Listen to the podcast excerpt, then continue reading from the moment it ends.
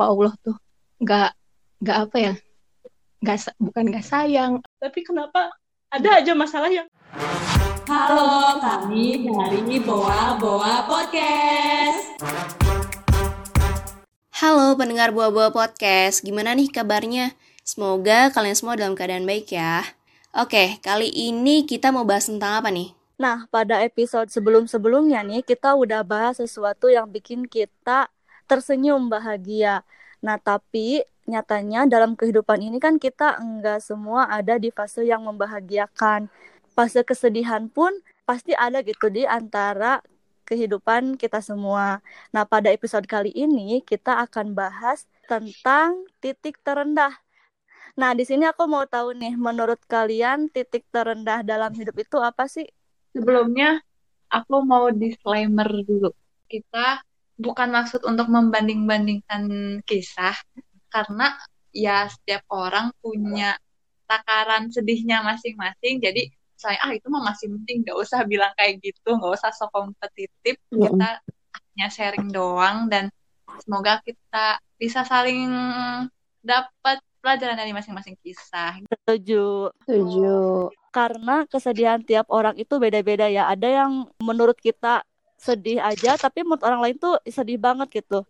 Buat kalian juga nih kita di sini nggak apa-apa jadiin ajang curhat terus mengemukakan apa yang ada di perasaan kita lah untuk saling sharing satu sama lain aja nggak usah ragu nggak usah takut um, ini kayaknya terlalu lemah kalau misalnya ini ngebuat aku sedih atau apa nggak apa-apa nggak usah ragu nah coba siapa yang mau menceritakan kisahnya terlebih dahulu? Gak tahu ya ini titik terendah kan atau gimana tapi mau sharing aja mungkin kalian pernah nggak sih kayak ngerasa hidup kalian tuh flat-flat aja? Maksudnya kalau dari aku pribadi ya aku tuh ngerasa kalau aku kalau hidup aku tuh lurus-lurus aja gitu loh. Nggak ada uh, rintangan gitu gitu ya. Maksudnya ketika aku masuk uh, kuliah gitu ya dan kenal lebih banyak temen terus teman-teman aku cerita tentang hidupnya terus mereka tuh uh, hidupnya emang naik turun banget gitu. Banyak banget konflik di antara uh, teman-teman aku itu kehidupannya. Tapi di situ aku ngerasa kayak loh kok aku flat flat aja atau belum atau emang uh, gini gitu ya? Nah terus aku teh kepikiran gini pernah gak sih kalian dengar kalau misalnya Allah itu ngasih ujian sesuai kadar. Iya, terus uh, apa ya? walaupun kita hidupnya senang tapi itu tuh bisa jadi ujian ya enggak sih iya. hmm. kayak gitu. Hmm. nah terus di situ tuh aku tuh mulai mikir kayak mungkin gak sih hidup aku teh ujian semua dari yang flat flat aja ini gitu karena aku ngerasa kok orang-orang mah banyak rintangannya. Kok aku mah gini-gini aja apa apa Allah tuh nggak nggak apa ya nggak bukan nggak sayang apa ya kok kenapa gitu sama, sama diri aku kayak gitu. Intinya bukan bukan maksudnya aku mau masalah gitu ya tapi mungkin hikmahnya ya pengennya aku belajar dari cerita-ceritanya orang mungkin kayak gitu ya. Tapi di situ hmm. tuh jadi apa ya jadi ngebuat aku ngerasa aduh hidup aku tuh apa sih gitu maksudnya tuh enak sih lurus-lurus aja cuman kayak takut kalau misalnya hmm. hidup yang lurus-lurus aja itu malah sesuatu yang emang nggak baik gitu buat diri aku malah hmm. jadi ujian buat kamu gitu ya iya betul tapi tapi bisa jadi uh, si ujian tersebut datang tapi kamunya nggak sadar dan kamu bisa melalui itu ya bisa jadi kayak gitu hmm. sudah berat tapi ya sih aku aku agak setuju sama Hera. Yang mengiyakan yang kata Hera itu. Uh, bisa jadi yang kita rasa lurus-lurus aja tuh Allah udah kasih ujian tapi kita nggak itu sebuah ujian yang cukup berat. Makanya kita kayak oh ya udah baik-baik aja. Atau ya tadi kata kamu aku mandangnya ya. Kata kamu sebuah yang lurus-lurus aja itu ujian, ujian. buat kamu. Iya. Ja, eh Jia Jia tapi bisa jadi ya yang mamah kamu pengen cepat-cepat kamu nikah itu sebuah ujian juga nggak sih? Iya bener eh kepikiran kan? Hera iya jadi bagaimana kamu menghadapi itu gitu? Sesabar apa kamu menghadapi mama kamu yang pengen kamu cepet-cepet nikah? Ya bisa jadi sih. Ya sih bener-bener Hera bener. Aku juga ngerasanya kapan kapan akan berakhir gitu pertanyaan-pertanyaan itu.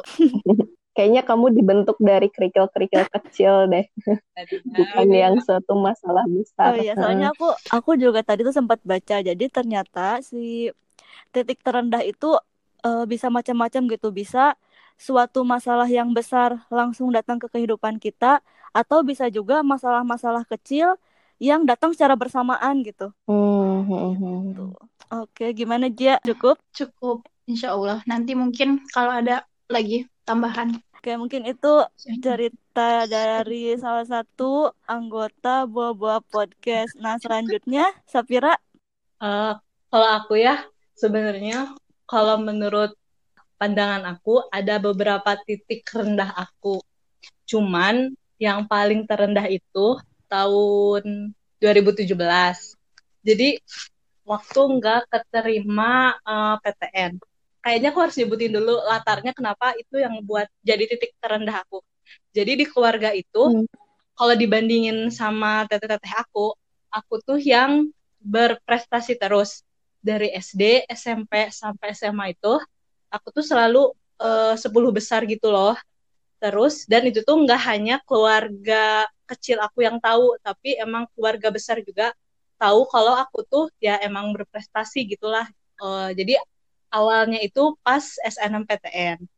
Sebenarnya aku nggak mau nyebut menyesal dengan apa yang aku lakukan, tapi eh, mulai dari situ aku nyebutnya itu kesalahan aku gitu.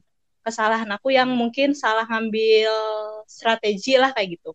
Sampai akhirnya eh, nggak keterima SNMPTN sebenarnya waktu nggak keterimanya itu aku kayak lebih oh ya udah masih ada eh heeh, masih ada cara yang lain gitu aku keterima eh, PTN tapi ternyata itu tuh nggak segampang itu soalnya pertama di bawah aja cuman aku yang nggak keterima SNMPTN ditambah lagi Hmm. eh, waktu itu berarti apa ya? Pacar ya? Mantan itu keterima juga SNMPTN dan teman-teman dekat aku tuh semuanya keterima SNMPTN cuman aku doang yang nggak keterima gitu. Terus waktu itu kelas 12 kan aku kan ngekos ya di Kuningan gitu. Di situ tuh baru kerasa sendiri terus kayak teman-teman kayak ih teman-teman keterima aku enggak. Terus waktu itu awalnya aku nggak berani nelpon ke orang tua soalnya kayak takut gitu karena aku tahu mereka juga ekspektasi tinggi banget ke aku buat keterima gitu. Karena ya tadi alasan sebelumnya karena aku berprestasi gitu. Akhirnya ditelepon padahal di telepon itu kayak udah nangis gitu loh udah nggak keterima pak kayak gini gini oh ya udah nggak apa-apa masih ada yang lain iya nggak apa-apa gitu. ternyata pas waktu malam SNMPTN-nya kan itu itu tuh aku makan dulu jadi flashback makan bareng sama mantan ya di situ aku baru Hmm. nangis nangis diungkapin gitu tapi aku juga nggak bisa Hmm. Ngungkapin perasaan aku. Jadi aku cuma diem terus nangis terus dianya juga bingung aku harus mau ngapain gitu. Sampai akhirnya di mana di mana titik dia juga kesel sama aku gitu. Karena aku diem aja gitu. Terus pas waktu itu udahlah malam itu kayak oh udahlah aku harus bangkit aku harus bangkit. Nggak boleh diem aja gitu. Terus udah akhirnya ya udahlah aku nggak mikirin SNMPTN lagi gitu. ternyata kan jadi eh, persiapan SBM nih. Kan aku ngekos sendiri. Ternyata di kosan itu sendiri Hmm. jadi waktu itu kan aku ngekos sama Zia ya sekamar gitu terus pas udah SNMPTN Zianya Ini ternyata Safira Sapiranya sedih. kalian pernah gak sih di situasi yang kalian kan udah dicap baik terus akan Hmm. aku tuh kalau salah tuh ya gak Iya, boleh iya, iya, iya. gak Hmm. punya cap baik Hmm. terus Hmm. atau kasus lain. Misalnya kalian tuh sebenarnya biasa-biasa aja. Cuma lingkungan kalian yang emang udah baik jadi kalian dituntut untuk Iya, baik. benar. hal yang melelahkan gak sih? Kalian pernah gak sih ngerasa kayak gitu?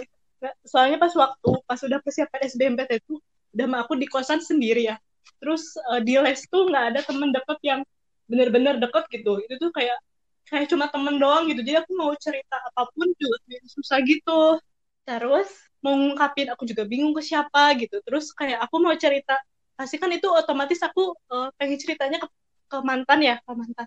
Terus kayak aku juga bingung Hmm. mau ceritanya ke mana soalnya pasti kita tuh dalam situasi uh, yang berbeda gitu. Dia lagi senang karena dia keterima tapi aku sedih gara-gara aku nggak keterima gitu.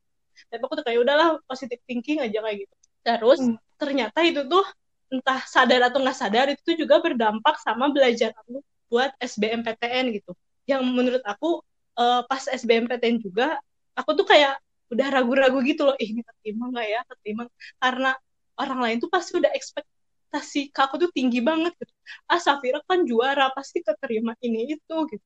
Eh aku juga aku juga pengen gitu keterima tapi dengan situasi semua orang nggak hanya di keluarga gitu di keluarga besar sama di teman-teman udah ekspektasi kayak Safira pasti keterima Safira pasti keterima. Di satu sisi aku seneng karena orang tuh kayak yakin aku bisa. Di satu sisi juga itu teh menurut aku itu tuh ngebebanin banget gitu. Karena mental aku di situ tuh kayak kalau di keluarga tuh kayak ayo kamu pasti bisa kamu pasti bisa gitu loh. Sementara di situ tuh aku nggak bisa ngungkapin perasaan aku gitu. aku tuh ngalamin ini itu loh kata gitu. Aku tuh pernah gagal loh pas kemarin gitu. Tapi semua tuh kayak udahlah nggak apa-apa udahlah nggak apa-apa gitu. Tapi apa ya, aku tuh nggak bisa ngeluapin kesedihan aku kemarin jadi ditahan-tahan terus sampai SBMPTN yang itu tuh ngebuat aku tuh kayak ragu-ragu gitu. Sementara kan kalau ragu-ragu ngaruh ke belajar ngaruh ke mana-mana gitu kan. Nah terus jadi akhirnya SBMPTN pun gak keterima gitu. Di situ ditambah lagi kayak aduh ini gimana? Di keluarga tuh kayak teteh aku apalagi kan kayak udah ih kok kamu gak keterima sih? Kayak gitu. Kan itu kayak sakit hati banget kan. Soalnya itu kayak itu bukan salah aku gitu loh nggak keterima gitu udah aja pas waktu itu kayak Mm-mm. sebenarnya itu tuh udah udah lumayan down gitu. Terus ya udahlah kata papa udah nggak apa-apa aku daftar UM sana sini. Akhirnya aku ikut UM kan ada tiga UM yang aku ikutin. Eh, yang pertama itu kalau nggak salah utul UGM nah utul UGM juga akhirnya nggak keterima. Terus ikutan IPB akhirnya nggak keterima. Yang terakhir itu UM Undip. Nah yang UM Undip ini nih yang rada nyelekit juga gara-gara aku keterima tapi karena suatu permasalahan di keluarga aku jadi nggak bisa ngambil itu. Sementara menurut aku inilah aku udah keterima PTN kenapa nggak bisa? Aku tuh kayak udah ngebuktiin ke orang lain aku bisa loh keterima PTN nih kata gitu. Tapi kenapa? Ada aja masalah yang buat aku tuh nggak nggak bisa di PTN gitu. Kayak aku tuh udah berusaha waktu itu aku udah kayak sebenarnya udah pada semangat kayak gitu Hmm. kan ih aku tuh udah keterima nih kenapa nggak bisa kata gitu. Terus kayak oh ya udahlah katanya. Mungkin jalan yang lain. Nah salah satu harapan aku selain PTN itu kan ikutan STIS STIS ini puncaknya soalnya kenapa? STIS itu kan ada empat Hmm. ada empat tahap ya. Aku tuh gagal di tahap ketiga dan kayak tahap empat tuh kayak cuman Hmm. eh, tes fisik gitu yang cuman bukan tes tulis lagi gitu. Aku gagal di tahap tiga dan itu tuh masalah tahap tiga itu kan psikotes ya papa aku tuh sampai daftar daftarin aku ke psikolog yang bayarnya tuh nggak murah mahal gitu. Dan itu cuma seminggu tapi berjuta-juta gitu bayarnya cuma buat seminggu. Kayak aku wah papa aku kayak udah pengen banget nih aku keterima stis gitu. Sampai mau ke psikolog kayak gitu. Terus waktu aku udah eh, ikut gitu mungkin akunya apa ya eh, over percaya diri gitu ya. Pas di tesnya tuh ada satu kesalahan yang fatal banget. Karena aku tuh kayak ngerjain udah santai udah apa gitu. Tapi ada satu kesalahan fatal yang itu bukan kuasa aku gitu yang akhirnya udahlah gitu. Nah aku tuh kayak ah udah udahlah ini mah nggak nggak keterima gitu. Tapi mikirnya udah pasti nggak keterima tapi kayak masih ada harapan gitu loh pasti bakal keterima. Nah aku masih inget banget pas malam pengumuman itu pengumuman itu jam 2 atau jam 3 pagi gitu. Malam-malam aku tidur terus aku bangun jam jam 3 kalau nggak salah jam 3 buka laptop buka uh, webnya terus nggak keterima. Terus aku langsung kayak kayak ah udahlah ini mah harapan aku satu-satunya nggak kewujud gitu. Terus teteh aku kan di di kamar itu kan ada teteh aku. Terus aku kayak lah keterima nggak? Gitu. Soalnya di keluarga tuh kayak udah nunggu aku banget buat keterima itu loh kayak eh, terus aku nggak nggak keterima. Terus aku langsung itu bangun langsung sholat tahajud terus di situ ya dari takbir sampai salam aku nangis terus itu karena semua keluarga ngeharapin aku gitu buat keterima terus yang buat sedihnya tuh papa aku tuh di situ tuh pulang dari masjid. Dari masjid juga sholat tahajud. Terus nanya teteh aku aku kedeng- masih inget banget kedengeran papa aku nanya ke teteh aku teh si lah keterima enggak kata enggak terus papa aku nyamperin aku sambil nangis bilang lah maafin papa gitu. Oh. masalahnya sampai papa aku bilang minta maaf ke aku padahal itu salah aku gitu. Terus sampai Allah. terus sampai sekarang kalau inget berarti pagi itu tuh kayak kenapa papa aku bisa sampai bilang maaf ke aku padahal itu salah aku? Gitu. Mungkin entah papa aku kasihan entah papa aku apa gitu ya. Itu tuh salah aku tapi kenapa papa aku minta maaf? Ngerasa banget ngecewain papa aku terus mama aku nangis. Menurut aku mah nggak hanya salah aku pasti ada andil di luar aku yang ngebuat itu teh kayak sampai di posisi itu gitu. Menurut aku mungkin aku kecewa sama diri aku yang gak keterima gitu. Tapi secara nggak sadar aku juga ngecewain keluarga aku lah kayak gitu. Yang men- menurut aku udah berjuang sana sini lah papa aku udah ke psikolog terus apa ya aku udah daftar UM sana sini yang nggak murah lah yang kayak gitu. Terus kayak ah ya udahlah gitu. Nah mungkin di situ tuh kayak menurut aku itu titik terendah aku yang mungkin aku salah tapi di luar aku pun ada yang ngebuat aku sampai di posisi itu gitu yang aku udah nggak bisa apa-apa gitu. terus ditambah lagi akhirnya aku daftar lah di suatu PTS dan keterima gitu. Dan itu tuh nggak langsung aku bangkit langsung aku seneng gitu. Apa ya, kayak sampai sekarang aku nggak pernah ngungkapin ini ke siapa-siapa gitu. Aku harus ngungkapin juga ke siapa gitu. Karena menurut aku kalau aku cerita tuh aku pengennya yang aku dengar tuh rasain juga yang aku rasain gitu. Dan kalau misalnya cerita ke salah satu dari kalian pun aku tahu gitu euforia aku sama kalian tuh lagi beda gitu satu-satunya harapan aku buat cerita itu teh si mantan. Tapi ternyata dia itu kan asrama jadi kayak lingkungannya emang bener-bener kuliah banget lah gitu. Dan dia pun lagi adaptasi sama lingkungan dia yang baru gitu. Nah di situ tuh udah harapan aku satu-satunya cuma dia sampai akhirnya sebulan kemudian kita putus. Di situ kayak udah mah aku sedih yang PTN belum selesai terus tiba-tiba putus. Untungnya ada satu temen yang menurut aku serupa sama aku pengalamannya yaitu Pinkai. Ya Allah aku mah berterima kasih banget sama Pinkai. Makanya sampai sekarang mungkin aku sama Pinkai masih dekat banget tuh gara-gara kayaknya kita tuh ngalamin hal yang sama gitu loh. Hmm. nah terus aku tuh kan sementara kan aku sama Pinkai itu jauh kayak nggak bisa ketemu ataupun gimana gimana terus jadi di Bandung tuh aku tuh ih ini aku apa ya ke siapa? Sementara kalau kita diem itu kan pasti selalu keinget terus sedih sedih. Terus aku tuh kayak nggak mau ah, aku harus bangkit aku harus bangkit. Masa dari dari SNMPTN sampai sekarang aku tuh sedih terus gitu. Hmm. akhirnya untungnya salah satunya aku di Bandung itu akses ke kajian gampang. Hmm. jadi di situ aku biasanya waktu itu aku mikirnya manusia manusia manusia terus. Terus sampai akhirnya aku teh udahlah ini mah pelampiasannya emang harus ke Tuhan deh harus ke Allah gitu. Akhirnya dari situ aku ikut kajian terus aku nginep di masjid DT kajian sana sini gitu. Karena aku nyari sesuatu yang aku nggak bisa dapat dari manusia dan aku cari ke Tuhan gitu. Akhirnya selama satu semester aku rajin banget kajian aku ikut sana sini. Ditambah lagi eh, Unisba itu ada sesi ngaji gitu yang benar-benar jadi mempelajari agama banget gitu dan itu menurut aku itu salah satu yang ngebuat aku sampai bangkit dari titik terendah aku dari yang cerita Sapira itu, jadi kan yang tadi sih ada poin yang Sapira tuh ini ya menggantungkan ke satu orang itu yang si mantan itu buat tempat Hmm. cerita gitu ya harapannya itu. Nah, terus mungkin aku Iya. juga eh, pernah kayak bergantung sama seseorang gitu. Terus kayak ketergantungan gitu. Nah, tapi ada emang benar itu rencana Allah mungkin ya. Ada suatu kejadian yang bikin aku tuh sadar gitu. Kalau kamu tuh nggak bisa bergantung sama manusia gitu. Ya harus Hmm. balik lagi ke Allah dan mungkin cerita Sapira itu sampai apa ya ikut kajian sana sini tuh emang udah jalan Tuhan pengen Sapira ke situ gitu loh. Oh Iya, betul, iya. betul. Oh ya, aku mau nambahin lagi. Sebelum keterima di PTS itu ya, Hmm. doa aku tuh sebenarnya cuma satu. Kalau ini apa sih udah sampai kayak gini, katanya deketin aja aku sama samamu gitu. Maksudnya aku pengen belajar ngaji lagi gitu. Itu teh aku nggak ada niatan buat ke uni, belum ada niatan ke Unisba ya. Terus aku pengen ngaji lagi. Terus aku pengen di lingkungan yang bener-bener Islami gitu dan yang dikabulin sama Allah tuh yang itu bukan yang keterima sana sini gitu tapi yang diwujudin tuh yang emang jalan aku buat tambah dekat sama Allah gitu. Hmm. Hmm. Berarti berarti pas kamu istilahnya mah lebih pasrah sama Allah ya.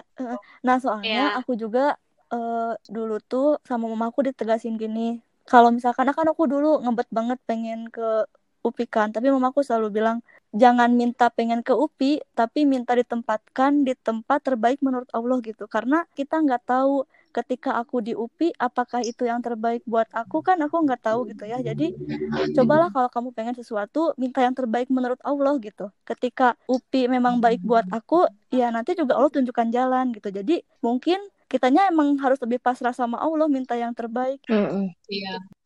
tadi kan kita udah denger nih cerita Safira hmm coba gimana cerita yang lain Aku dulu deh. Em, di usia aku sekarang dua kurang lebih mau 21, aku ngerasa masih belum banyak pengalaman atau hal-hal besar yang aku alami selama ini. Mungkin masih banyak teman-teman yang kisahnya lebih memukul lah dalam tanda kutip. Tapi lagi-lagi setiap cerita itu pasti punya punya pelajarannya masing-masing. Kalau untuk aku selama hidup ini, alhamdulillah banget. Aku ngerasa hidup aku tuh banyak diberkahi sama Allah. Mulai dari ekonomi keluarga, alhamdulillah bisa dibilang aku ngerasa ini cukup banget. Walaupun bukan keluarga yang sangat bergelimang harta, tapi aku bilang ini udah lebih dari cukup. Walaupun aku nggak tahu perjuangan orang tua aku, pasti mereka juga berjuang keras di balik itu semua, pinjam sana sini pasti. Tapi aku ngerasa ini udah lebih dari cukup. Walaupun mungkin ya masa-masa mahasiswa eh, uang jajan habis terus berusaha untuk bisnis kecil-kecilan ya kayak gitu-gitu pasti ngerasain juga terus kemampuan. Alhamdulillah aku juga ngerasain banyak yang Allah berkahi buat aku. Bisa dibilang di atas rata-rata juga dibandingkan teman-teman yang lain yang harus lebih struggling sama hidupnya untuk mencapai sesuatu. Mungkin SD, SMP, SMA aku ngerasa fine-fine aja. Cuman yang aku setelah aku flashback lagi, sebenarnya titik mana sih yang memotivasi aku untuk mempelajari hidup ini lebih dalam lagi? Itu aku bisa bilang memang masa-masa perkuliahan. Kenapa? Karena banyak masalah yang sangat amat tidak terduga dan ya terus-menerus kayak nggak ada habisnya aja gitu yang jadi masalah itu kalau untuk aku ya kita kalau misalnya kuliah nih pasti punya pencapaian. Termasuk misalnya aku milih jurusan memang ini salah satu pilihan aku juga cuman lagi-lagi kalau misalnya dipikir-pikir ya sebenarnya ini kan bukan um, impian aku dari kecil gitu ya bisa dibilang kayak gitu. Cuman aku lagi-lagi bersyukur alhamdulillah banget juga aku udah bisa mencapai di titik ini mendapatkan apa yang jadi pilihan aku gitu tapi kalau dipikir-pikir pasti kita punya capaian, cita-cita, harapan, target-target apa aja sih yang mau dicapai di perkuliahan gitu misalnya. Kegagalan aku banyak alamin juga mulai dari naik turunnya nilai akademik misalnya aku juga ngalamin di semester-semester 2 itu yang paling anjlok banget aku mulai beradaptasi. Terus perlombaan misalnya aku lomba sana sini ya kehitung jari lah yang aku menang lomba. Terus daftar-daftar beasiswa juga gak semudah itu. Dan aku juga pernah daftar beasiswa yang udah sampai di titik akhir tinggal wawancara doang satu tahap lagi tapi ternyata gagal gitu aja. Padahal di tahap sebelumnya nama aku jadi urutan pertama gitu tapi ternyata itu juga nggak menjamin. Setelah itu banyak lah kegagalan yang kayak gitu aku alami juga. Oh, termasuk ekonomi. Yaitu tadi salah satunya aku juga uh, sempat usaha bisnis kecil-kecilan dan semangat juga buat kalian yang lagi merintis usahanya. Tapi kalau aku pada masa itu harus udahan gitu aja karena satu dan lain hal. Tapi yang aku bisa pelajarin setelah aku flashback lagi, hal-hal kayak gitu tuh justru bisa aku bilang untuk aku pribadi ya, kegagalan kayak gitu tuh memang bisa tepat untuk recovery dan justru momen-momen yang bikin aku down, bikin aku kayak susah untuk bangkit lagi justru bukan dari hal-hal seperti itu gitu. Tapi gimana aku bisa boa boa boa boa boa boa boa